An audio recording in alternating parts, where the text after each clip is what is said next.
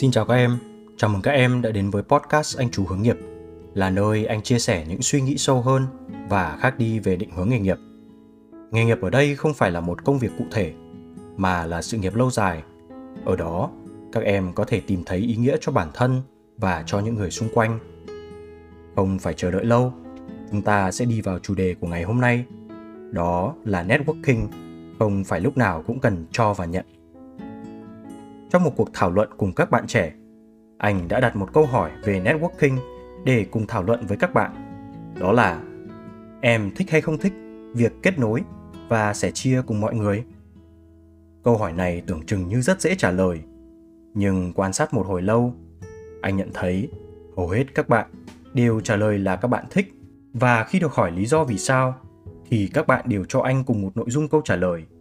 Đó là những gì mà networking mang lại là sự giúp đỡ, hiểu được nhiều vấn đề và nhận ra được nhiều điều mới mẻ.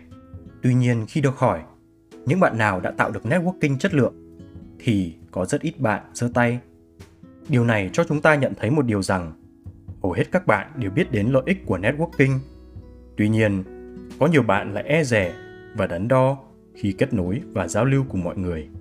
Có thể vì các em sợ rằng mình không có gì để chia sẻ, mình chưa có kiến thức cùng tầm với người khác nên ngại kết nối và nói lên ý kiến của bản thân mình. Hoặc cũng có thể sợ rằng mình còn non nớt và thiếu kinh nghiệm, trải nghiệm hơn so với những người đi trước. Nên khi mình nói ra và chia sẻ để tạo dựng mối quan hệ thì sẽ bị cười chê và có thể tự ti khi kết nối và nói chuyện cùng người khác. Vấn đề mà các em không dám nói lên ý kiến hay tự ti khi sợ mình chưa đủ kiến thức cùng người khác xuất phát từ việc em không tin và thực sự hiểu bản thân mình. Sự tự ti xuất hiện vì em luôn mang nặng tâm lý, cho và nhận. Có thể em nghĩ rằng người khác giúp mình thì mình phải cho họ được một cái gì đó tương xứng. Nhưng kiến thức của mình còn quá yếu. Kinh nghiệm mình chưa thực sự dày dặn thì không thể chia sẻ cùng người khác được. Những suy nghĩ như vậy dường như đang cản trở bản thân các em mở rộng vòng tròn những mối quan hệ của bản thân mình. Và điều này dần dần sẽ khiến các em trở nên tự ti, ngập ngừng khi kết nối và tạo networking cùng người khác. Nhưng không phải lúc nào networking cũng cần cho và nhận. Hiểu được điều này sẽ giúp các em có cái nhìn rộng hơn và khác đi về networking.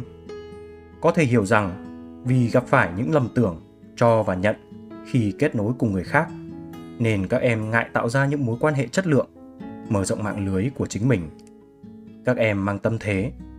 Chúng ta nghĩ rằng mình chẳng có gì trong tay, nên chẳng có lý do gì một anh chị đi trước. Hơn mình về mọi mặt lại muốn kết nối. Và khi kết nối được, chúng ta lại sợ mang ơn, thậm chí nghi ngờ khi được giúp đỡ. Sự thực là networking đơn giản hơn thế. Với những người đi trước, lý do họ giúp đỡ người trẻ nhiều khi chỉ là vì họ đã từng là người trẻ. Họ đã từng mang ơn mà không thể trả ngay và giờ tới lượt họ có thể cho đi mà không cần nhận lại. Trò chuyện với người trẻ, cái họ nhận lại là một góc nhìn mới mẻ. Có thể ngây thơ, có thể thiếu thực tế một chút, nhưng lại giúp họ tách ra khỏi những lối mòn của kinh nghiệm. Quả thực, nếu các em đặt mình vào vị trí của người giải đáp những câu hỏi và thắc mắc để hỗ trợ hay giúp đỡ người khác, thì em sẽ cảm thấy đôi chút tự hào khi bản thân mình có giá trị và được người khác tin tưởng để giúp đỡ và chia sẻ cùng họ. Đó là lúc các em cảm thấy vui khi giúp đỡ được một người khác và hơn hết, đó là thấy giá trị của mình mang lại cho người khác. Và việc các em hỏi những người có kinh nghiệm hơn thì anh tin chắc rằng họ cũng sẽ cảm nhận và có những dòng suy nghĩ tương tự như vậy. Một network thực sự chất lượng thì các em mong muốn được học hỏi và thật lòng muốn tìm hiểu về những gì mà người khác giỏi hoặc biết nhiều hơn em. Học trong tâm thế cầu tiến và phát triển để tiến bộ hơn em sẽ luôn được người khác hỗ trợ và giúp đỡ. Trong một bài viết từ tiến sĩ Aaron Itok, e.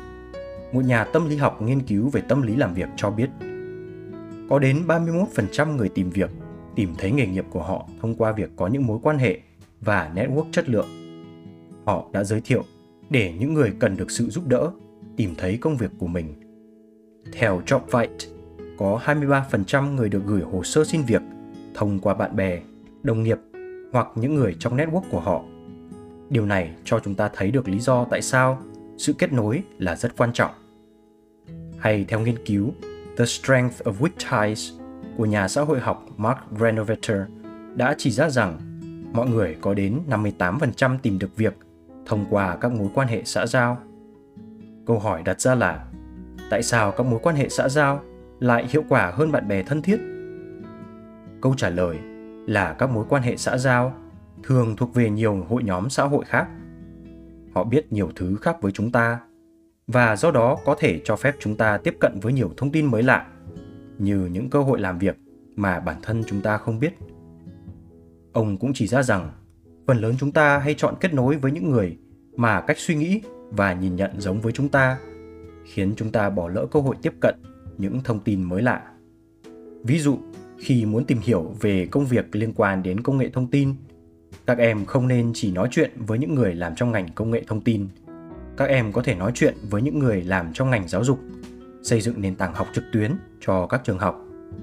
Hoặc cũng có thể nói chuyện với những người làm trong bệnh viện bởi họ cần sử dụng công nghệ thông tin để quản lý bệnh nhân. Và cũng có thể nói chuyện với những người trong ngành tài chính vì rất nhiều công ty giao dịch chứng khoán cần thuật toán để có thể dự đoán giá cổ phiếu. Nếu các em có nhiều mối quan hệ trong nhiều ngành khác nhau, các em sẽ có thể tăng cơ hội nghề nghiệp của mình lên rất nhiều so với việc chỉ có một mối quan hệ trong một ngành. Nếu các em có nhiều mối quan hệ trong nhiều ngành khác nhau, các em sẽ có thể tăng cơ hội nghề nghiệp của mình lên rất nhiều so với việc chỉ có mối quan hệ trong một ngành. Xây dựng được network chất lượng không những giúp các em tìm thấy những cơ hội mới mà còn giúp các em phát triển và đi nhanh hơn trong quá trình xây dựng kiến thức của mình. Ngoài ra, xây dựng những network chất lượng là một bài tập cho sự tự tin, đặc biệt là đối với những bạn nhút nhát. Một khi các em thấy mình đang thảo luận về sở thích chung của mình với một người có nhiều kinh nghiệm, hay những điều họ đang chia sẻ cùng em trả lời cho những đắn đo các em đang mắc phải, thì em sẽ nhận ra một điều rằng tạo ra network không quá khó như các em nghĩ. Em sẽ dần tự tin hơn và bước ra khỏi vòng tròn của mình để tự mình có thể tìm hiểu và khám phá qua những kinh nghiệm từ những người đi trước. Người hướng nội không có nghĩa là em không thể tạo cho mình một network chất lượng.